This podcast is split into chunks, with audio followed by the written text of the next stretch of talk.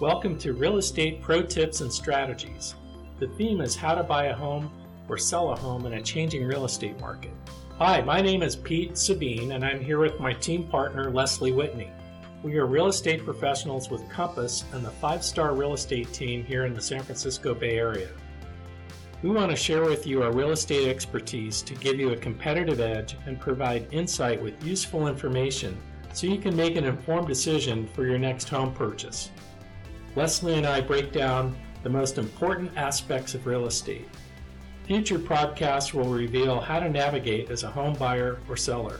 Let's begin our podcast. Hello and welcome back. Let us begin this episode about how to prepare your purchase offer to win. Here's what we'll cover on this episode what you must do before you submit your offer. We'll talk about purchase offer terms, how to form an offer price strategy, how to draft your cover letter, what you must include with your purchase offer, how to win a multiple offer competition, and what to do if your offer is not accepted. A lot of things we're going to cover, but these are all really important. So, Pete, here's an example. You've been showing homes to your clients, and now you have found the perfect match for them. What are some tips and strategies you can share with us to prepare a purchase offer for them? Well, one of the things I recommend to do, if you can do this, is get to know the seller before you make an offer. And why is that? Because if you can do this, you want to make the purchase experience personal. The seller is transferring their cherished home to you. And if you can make that bond with them before you submit the offer, people like to do business with people they know, like, and trust. So that's not easily done at the moment because we have restrictions with COVID and showing and things like that. Um, but if you have the opportunity, try to schedule a viewing when the owner is home to meet the owner. If that isn't possible, the next best thing is to meet the seller's realtor. Try to visit the home when the listing agent is available to be there as well. And why is that? Because the listing agent can provide really valuable insight about the home that may not be readily apparent to you in walking through the home or even reading through the seller's disclosures or property inspection reports. And also, if the listing agent has a good impression of you, if you decide to make an offer on the home, even if you haven't met the seller, the listing agent can convey that to the seller. Yeah, in fact, I have a really good example of um, I had some buyers who happened to meet the listing agent at the property. He was there showing us the home, and they really made a connection. And he told me later, this listing agent told me that it was really important that he had met the buyers and he trusted the buyers and, and felt that they would be a good fit for this house. So he really went to bat for them and and that's an example of how it all worked out really well that they met each other. Obviously, you have to take into consideration personalities and whatnot because not everybody's going to have a good outcome. Right. But generally, um, it's it's a good way to personalize the transaction a little bit more. Well, and that is something to talk about as well because the way that we deliver offers for review and consideration has become very impersonal. And when everything melted down about 10 years ago, um, there were a lot of bank owned foreclosures and short sale distressed properties on the market. And what would happen is the banks would say, hey, just fax or email your offer and we'll get back to you. Before that, we used to meet in person with the listing agent to present the offer. And if possible, we would meet with the seller and their agent and in many cases, the buyer may not be in the same room when the offer is being presented, but they were close by, either in the lobby of the realtor's office or waiting outside in the car for a decision to be made. But the point is, is that it was a personal meeting and we could make rapport and build confidence because of that connection. Once everything went impersonal and went digital, that has become lost. So if there's a way to put that back into the dynamic of getting your offer accepted, it's really valuable. Right, because usually the seller and the buyers never ever see each other at all in person or in, in any way during a transaction. So that's really changed these right. days. Um, so, what are some key things to discover about the seller's circumstances and goals that could help uh, with your offer? Well, the hallmark of successful negotiations is to find out what is most important to the other party, and then you draft your offer terms accordingly for a win win transaction. So ask your realtor to contact the seller's realtor to find out about the seller's circumstances and the key terms that are most important to the seller, and try to include those with your purchase offer if they're a good match for you. So, what are some of those things? One key thing to ask is Has the seller found another property? And why is that important? Because if the seller hasn't found another property yet, there's a lot of uncertainty going on in their circumstances. And they might value a longer closing period and possibly even having the option to stay in the home past the closing date, renting back the home from the current buyer. Ask the seller do they have any inspection reports or property disclosures? It's really important for you to understand that because there could be some valuable information about the condition of the property that you could discover in reading that information. The other thing that's really important to understand is is the seller looking for an as is sale or are they willing to complete repairs that are recommended in inspection reports? Those are some of the key things. Another one that it's often overlooked is finding out if it's a trust sale or a probate sale. Because if it's either one of those, there are additional considerations that you have to be aware of in getting into a transaction, especially if it's a probate sale. Okay, and so what are some things that go into a purchase agreement?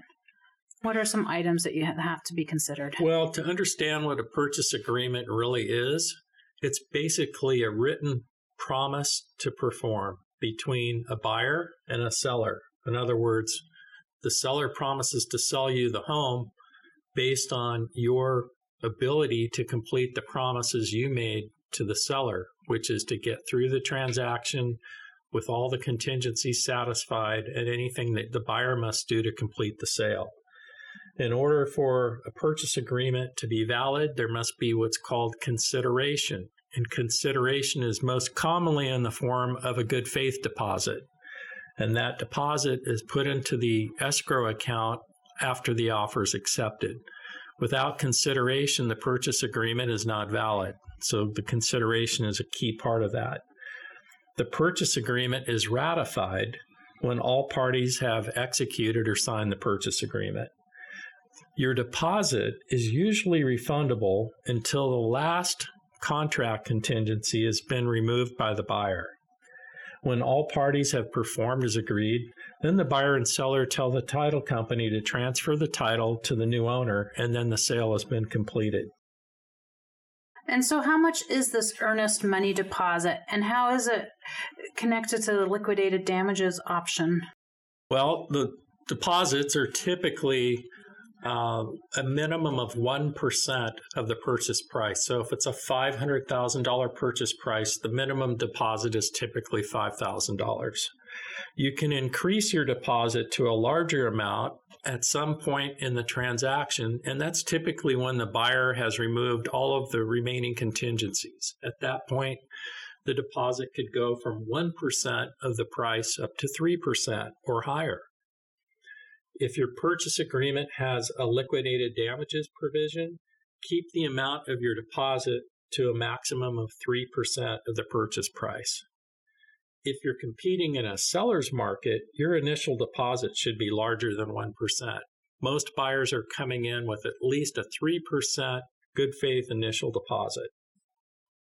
Well, why does that amount matter? I mean, 1% versus 3% if if it's re- returnable um, within those contingency timeframes, then why why is it important how much it is? Well, it matters specifically if there's what's known as liquidated damages that's a part of your agreement. In California, liquidated damages applies to the deposit up to 3% of the purchase price. If the deposit is greater than 3%, that portion above 3% is not affected by liquidated damages. So what what are liquidated damages? What does that mean? What it means in its simplest form is that it determines the agreed upon consequences of a breach of contract from the buyer as it relates to the, the disposition of the buyer's deposit. So the buyer, through liquidated damages, agrees up front to forfeit their deposit to the seller in the event the buyer fails to complete the sale after all the contingencies in favor of the buyer have been removed.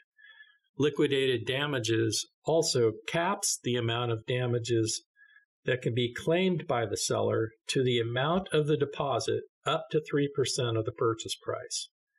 Like I said a minute ago, the portion of the deposit above 3% is not affected by liquidated damages. Okay. So that amount would be returned regardless. It's really the 3% that is up that is at risk. The way it works with liquidated damages in our California agreements is 3% or less falls under liquidated damages, so that deposit would be subject to forfeiture to the seller if the buyer does not complete the sale after satisfying all their contingencies. I've heard of some people increasing that earnest money amount to over 3% just to make their offer more favorable. Mm-hmm. Is that something you recommend? Do you think that has any value? Well, it has value if it means getting the house because if you play by the 3% rule, but it really requires 10% to impress the seller, and that's what the seller wants. Unless you go to 10%, you might not get your offer accepted. Right. Um, so let's talk about contingencies that can be included in a purchase offer and why are they important to the buyer? Well, let's start off with this. Contingencies are not required by law. You can have a purchase agreement between both parties with no contingencies. Now, does that mean that it's prudent and should you do that?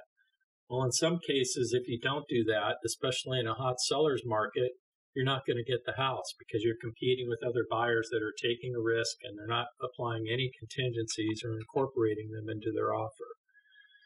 But barring that, contingencies can benefit a buyer. The typical contingencies you're going to find in most purchase agreements include the following. An appraisal contingency to confirm the purchase price value, the loan approval contingency to complete underwriting of the loan, the investigation of property contingency, which is more commonly known as an inspection contingency, approval of property disclosures, approval of homeowners association documents, if there are any, the sale of another property contingency, and the liquidated damages provision after all contingencies are removed. What are some considerations for homes that are occupied by the seller when making an offer? Well, that would involve what's called a seller in possession occupancy agreement. And it's also known as a rent back option or a license to occupy. Usually, a lender will allow up to 30 days past the closing date for the term of the rent back option. Some lenders will allow up to 60 days.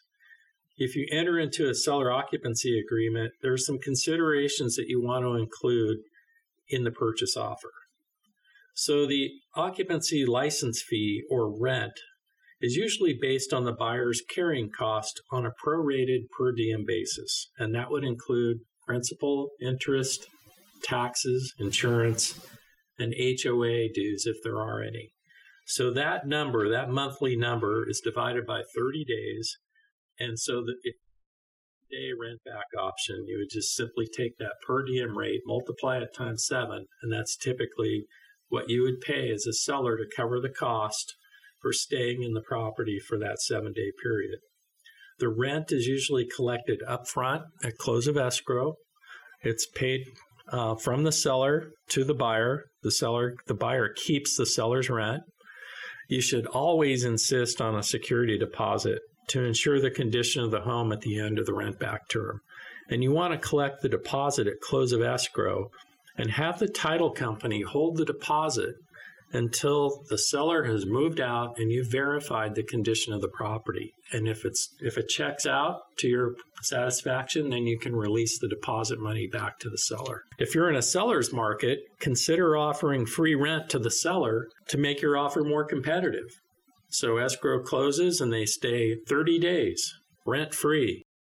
Uh, that's a really powerful concession to make as a buyer to compel a seller to take your offer over somebody else's. So this gets back to asking the right questions before you formulate your offer. if you've gathered that information that the seller would benefit and appreciate the opportunity to stay after closing, then craft your offer accordingly. If you can fit it into your situation, I recommend that you do that. And how do you formulate an offer price strategy? That usually is the most important question we get from buyers. What price should I offer? Right. And how do you decide on that? Right. And so, one of the best ways I can give you some data points to consider would be to ask your realtor to do some research. Take a look at recently sold homes that are similar in size, location, and condition to the home that you're considering.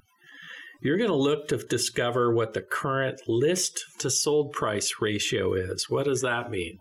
So if the property is listed at 500, but houses in this neighborhood are selling for 550, that means that the list to sales price ratio is higher than the asking price. So as an example, if the average sold price is 105% of the asking price, that gives you a clue as a buyer that if I come in at the asking price, it's probably not enough to be competitive to get the house and my offer accepted.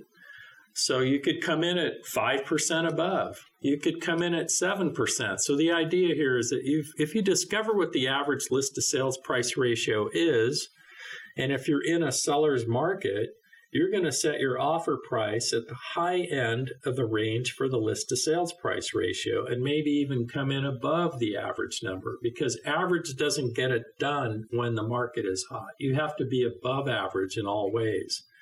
So if it's 5%, come in at 10% over, as an example.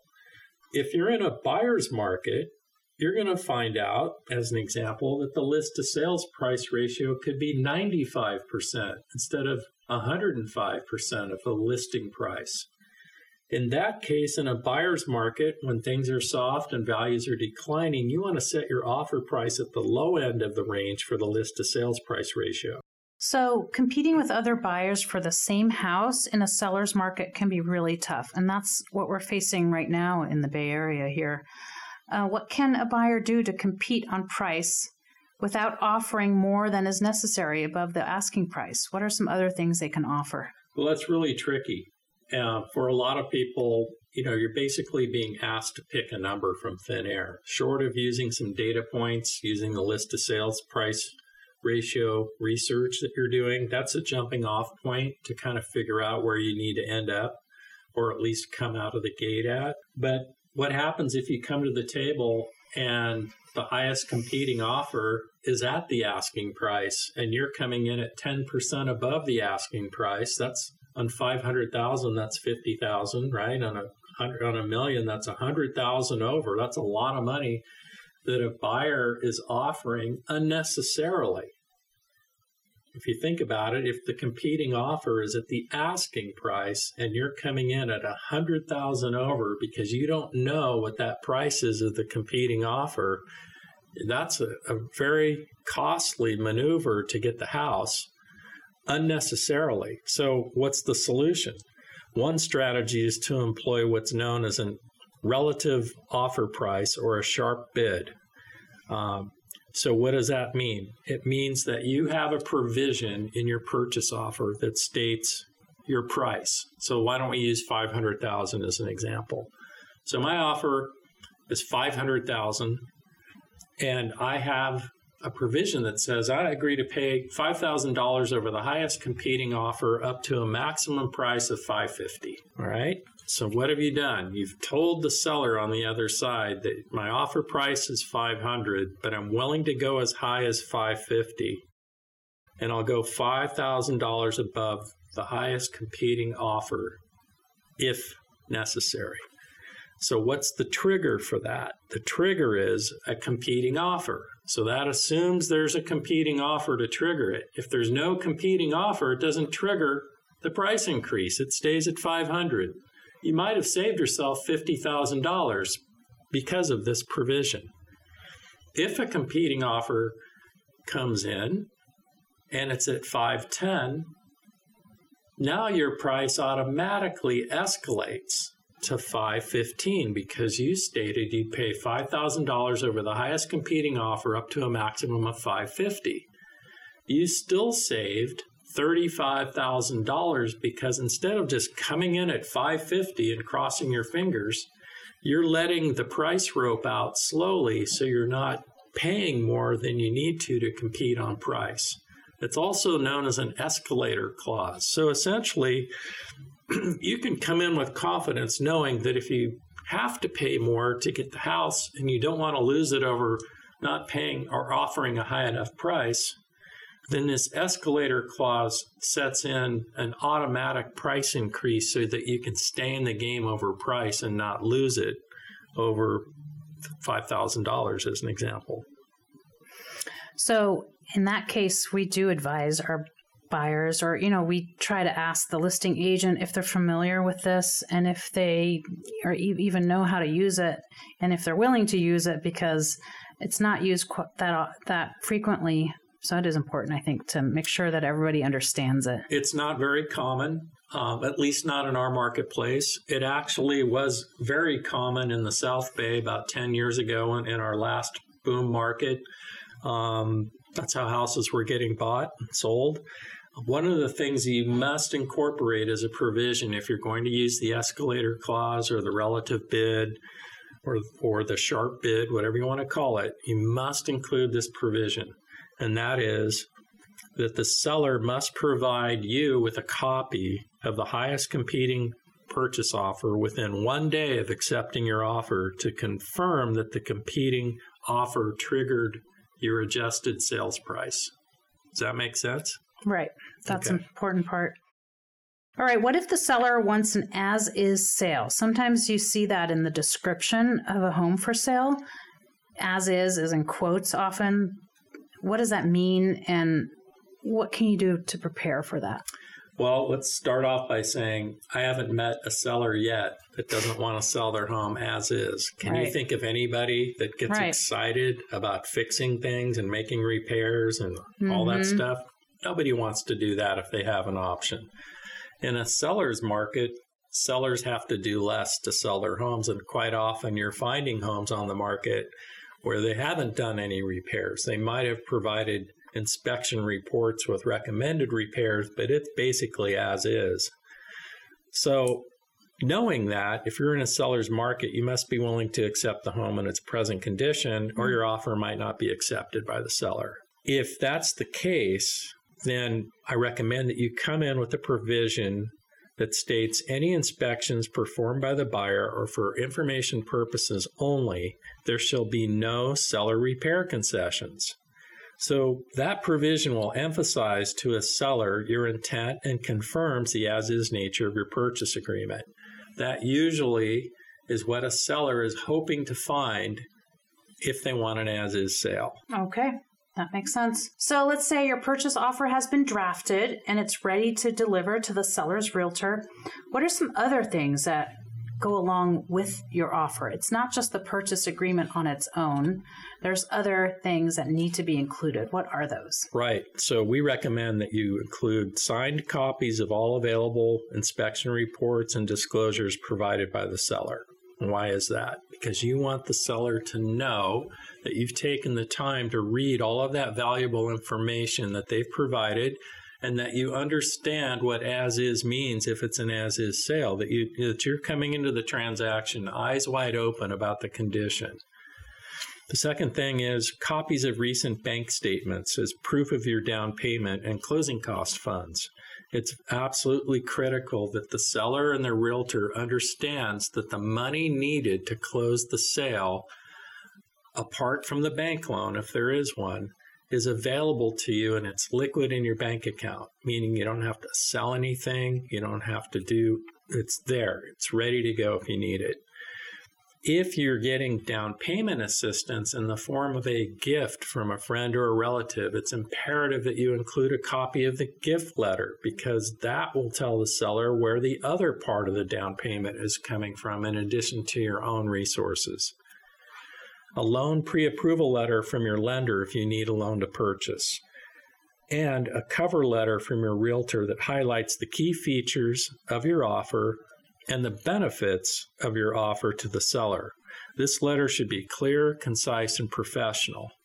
And then, equally as important, is a letter from you, the buyer, that confirms why this home is the best option for your needs. It should paint a picture for the seller of your appreciation of the home and taking over of the stewardship. Make your letter warm, personal, and friendly. Those are some good tips. Uh, I know that proof of funds seems to be regional, maybe because I we have come across some buyers who aren't familiar with that and they're not quite sure why that's needed and they feel that's an invasion of their privacy. But I think it is important to explain to people that this is what it's it is expected in our area and and this is sort of customary for us here in the bay area um, so you really have to trust your realtor and make sure and understand that they're they're what they're saying is important regarding what's needed for an offer. What are some important items to put to have in the loan pre-approval letter? With loan pre approval letters, you want to make sure that it states that the income has been verified, they've verified your assets, your employment, your credit history, and the source of your down payment. It's very important that that is actually stated in the letter because that tells the listing agent that you're more than just pre qualified by a loan officer that has no authority to approve a loan. They just have an opinion that it might be approved. If it's missing that information that things have been verified, it's nothing more than a pre qualification. You want to compel the seller to take your offer and prove to them that you've been pre approved and that an underwriter has verified this information. Secondly, the, the letter needs to be current, no more than 30 days old. And the reason for that is, is that underwriting guidelines and requirements change frequently. And in the last seven months since COVID, underwriting guidelines have changed substantially, especially for self employed people. It's critical that that letter be current and no more than 30 days old. The other thing you want on the letter is your loan officer's cell number and contact information. The reason for that is you want to give access to the listing agent, direct access to your lender. So if they have any questions, about your financial qualifications, they can talk to the lender directly to get the confirmation they're looking for. Here's something you don't want to include in your offer, your loan approval letter. Do not include the offer price. And why is that? I'll tell you why. Because if you make an offer and and your offer is 500,000 and now you're competing with other buyers for that same house. And the seller really likes your offer, but it's not quite as high as some competing offer.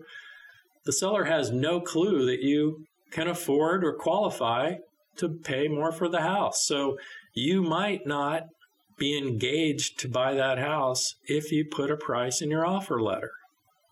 So my recommendation is leave the price out because then it's not important. What's important in the loan letter is how much of a loan can you qualify for? And ideally, the loan amount would be a lot higher than the loan amount you need to buy that house for 500,000 as an example. So, it's better to have the maximum loan amount stated in your offer letter than a price because you want to prove to a seller and the seller's agent that you're actually overqualified to buy the house. Who wants to sell a home to somebody and take their house off the market if the buyer is barely qualified and stretching to get that loan? Nobody. It's too risky. So your loan letter should be something that inspires confidence that you are well qualified to get the loan, that it's no big deal, it's all been verified, you're not stretching, you're not buying above your means and your solid state. Okay, good advice. When you're competing with other buyers in a competitive market, tell us about the strategies of eliminating contingencies from a purchase offer. Those contingencies we had talked about earlier. Right. So the cliche, or no, I guess it's not a cliche, it's just a, a state statement that says less is more when it comes to drafting contingencies in a competitive seller's market. If you have all cash, meaning you don't need to borrow money, it's all in your bank to pay for the house, There is no loan contingency, it's not relevant. And therefore, the appraisal contingency is optional. You don't need to have an appraisal contingency. So if you're all cash, and some people are, you don't need those two contingencies. If you do need a loan to purchase, the bank is required to perform a formal appraisal to confirm the property valuation. You can omit the appraisal contingency, but only do so if you have the will and the ability to close the gap if the home does not appraise for the agreed upon purchase price. You can omit the loan contingency, but only do that if you've been completely approved by your lender's underwriter, not pre qualified by a loan officer. You need to be solid state to take a risk of eliminating your loan contingency, and you need to be approved by an underwriter to do that safely. So, what are the risks of not having an inspection contingency? That that's often considered one of the biggest contingencies. And does it mean that they can't do inspections?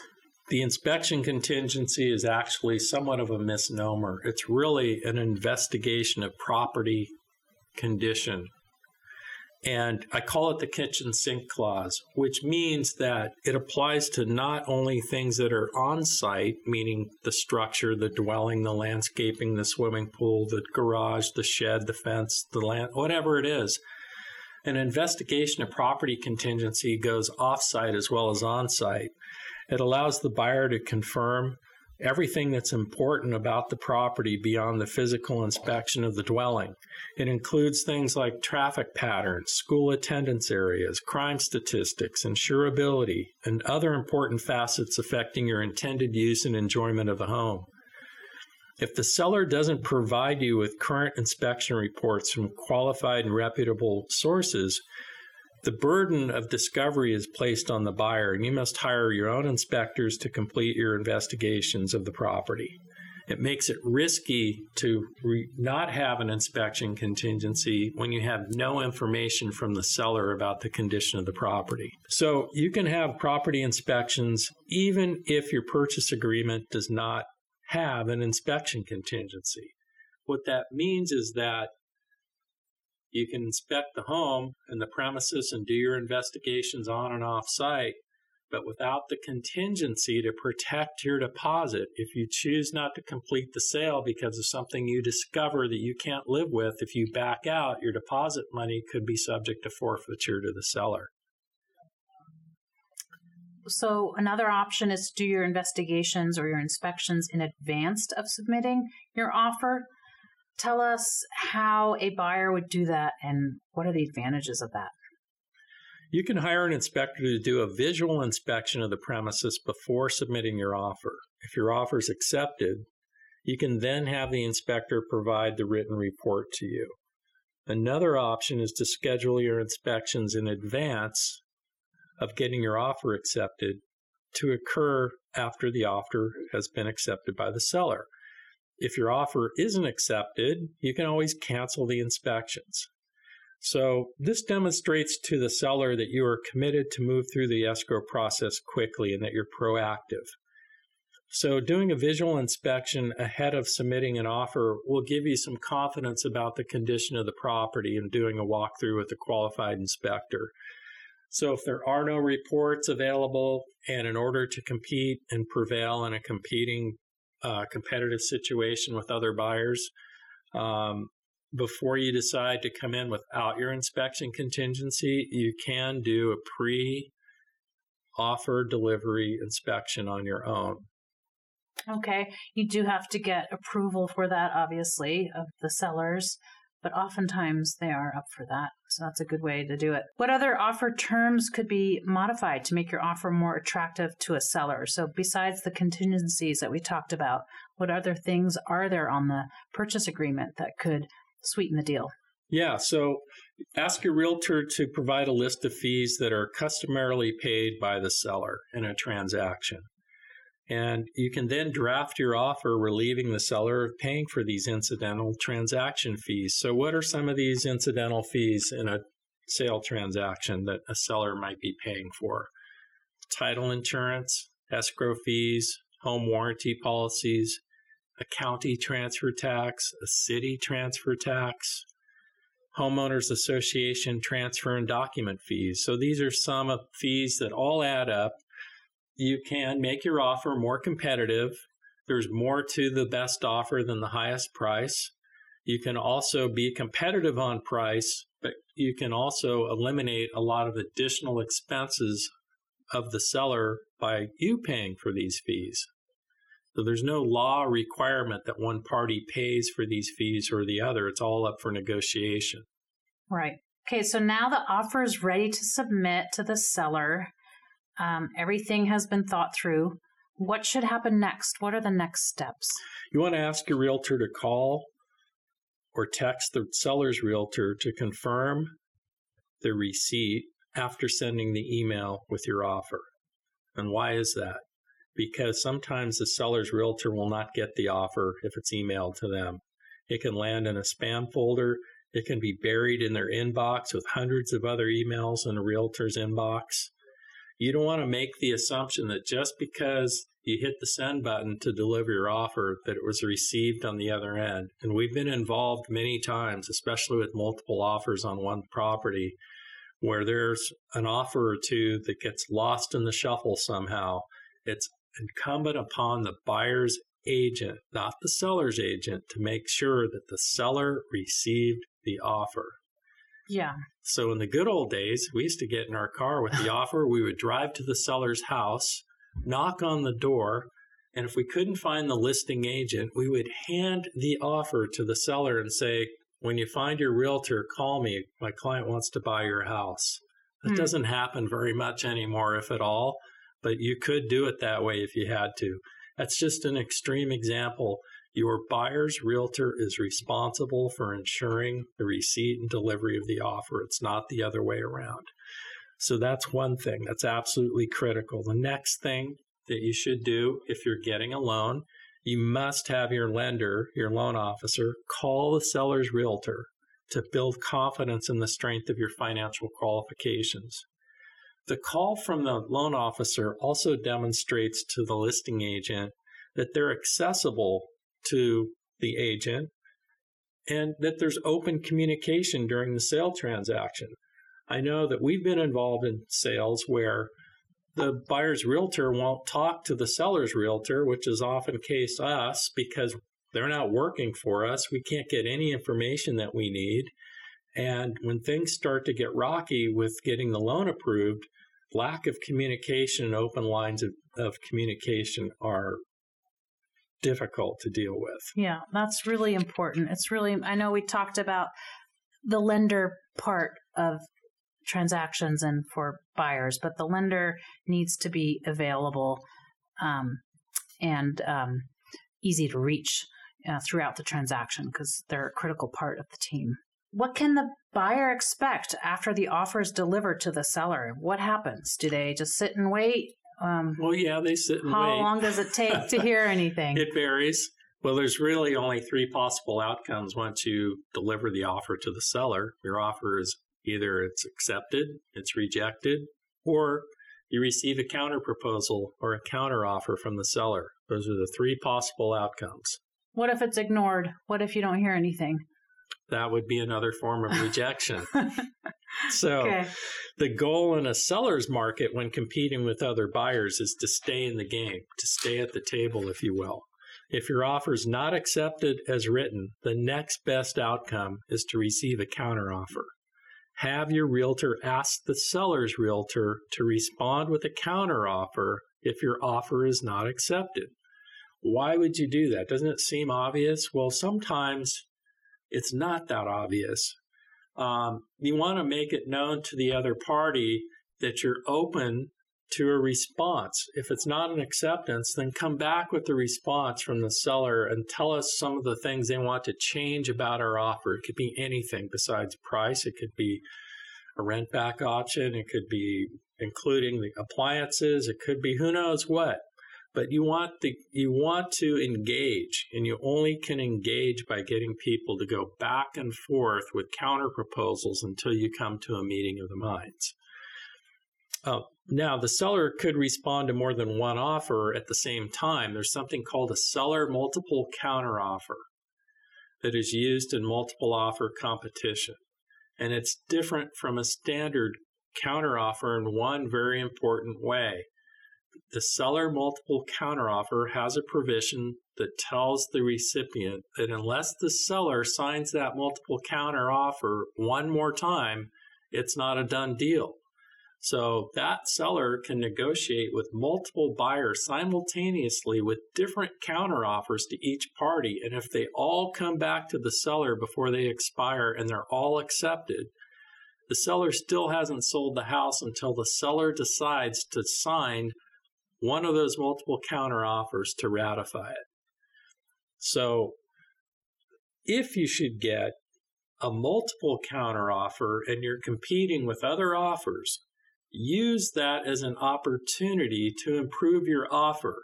Don't just merely accept the seller's multiple counteroffer because why? Because that's what all the other buyers are going to do.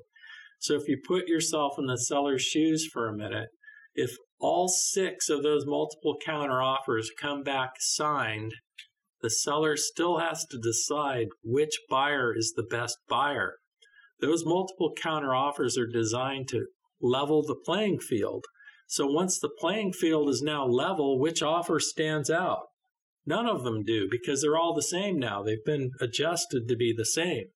So if you want your offer to stand out, you need to raise the ante. Think of this as a poker game. You get a seller multiple counter offer. That's good news. The good news is, is you're still at the table competing and engaging. You weren't dismissed out of hand because your offer was not good enough. When you get the multiple counter offer, it's your opportunity to raise the stakes. Quite frequently, we have won multiple offer competitions because our buyer sent a counter proposal back to the seller improving their offer terms. And that could be a rent back option, free rent. It could be contingency removals. It could be increasing the price. It could be all of the above. But the key here is you see it as an opportunity to prevail over the other buyers. Most competing buyers are going to miss this critical strategy. Yeah, it's quite nerve wracking for buyers to wait after they submit an offer. They don't know what's going to happen. Are they going to get a counter offer back, a multiple counter offer back? And oftentimes they don't hear anything. Um, or a another offer is accepted and they sometimes wonder, well, why didn't I get a counter offer? Why wasn't I included? And the answer always is that we really don't know. We have no idea of knowing how sellers choose offers. It can be many different for many different reasons that we'll never know. Um, and in the end, you just unfortunately the buyer has to accept that that that that they were not picked. Well, that's a very good thing to bring to the table here in this discussion because we're not selling commercial real estate, we're not selling investment properties. We're talking about residential real estate sales and selling people's homes. And We've seen sellers take an offer that isn't the highest offer. We've seen sellers take offers that are lowest lower than the higher offer because they had an opportunity to bond with the buyer. Remember at the beginning of the podcast, find a way to meet the seller and or the seller's agent. It can carry a lot of weight when it comes down to the seller making a decision. When everything else is equal, sometimes in many cases they gravitate to the buyer that they've bonded with. And if you haven't had the opportunity or made the effort to bond with the seller or their agent, it could be the deciding factor. Yeah, it's true. And oftentimes we never really know what the outcome is and how the choice was made, and that can be frustrating. Um, what can a buyer do if the seller accepts another competing offer? Is there anything left to be done, or is that the end of the road? Not necessarily. There's one thing I know about real estate not all transactions close. Okay, so what I mean by that is so now you just came out of a multiple offer competition, the stakes are high, the emotions are high. The primary buyer that was accepted, they won the battle. All right? But that doesn't mean they're not going to wake up the next day and realize that they overcompromised, they overpaid, they overbid, they over this, they over that, and then they're over the house. And then it goes back on the market. That's not good for the seller at all. So ask your realtor if your offer is not accepted to respond with a backup offer. What is a backup offer?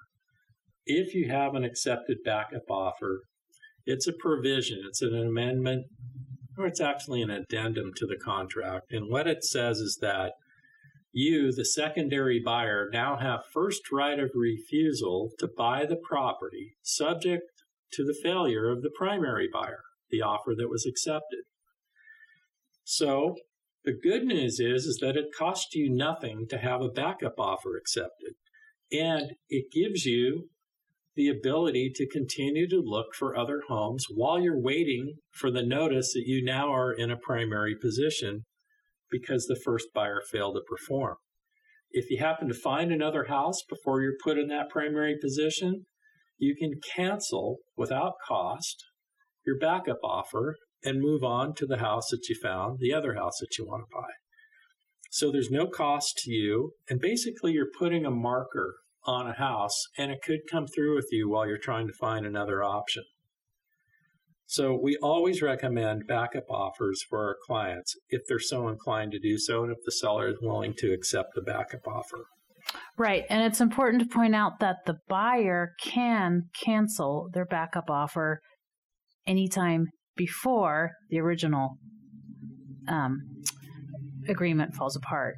So right, and uh, then all time frames for your contract performance do not start until your backup offer has been put into a primary position. So right. in other words, you're not doing inspections, you're not even putting your deposit in escrow in most cases.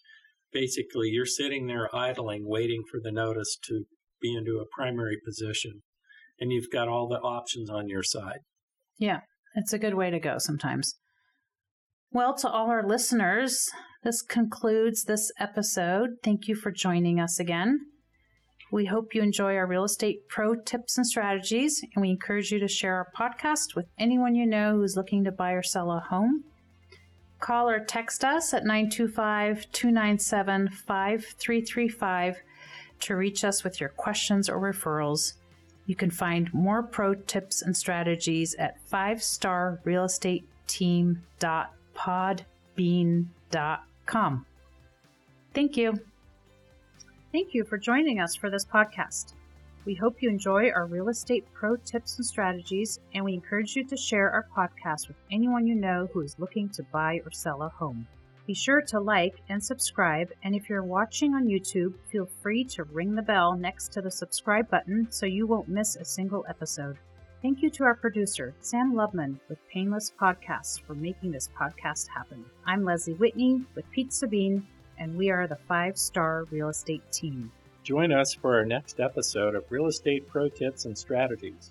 Call or text 925 297 5335 to reach us with your questions and referrals, or send an email to info at 5starrealestatepro.com.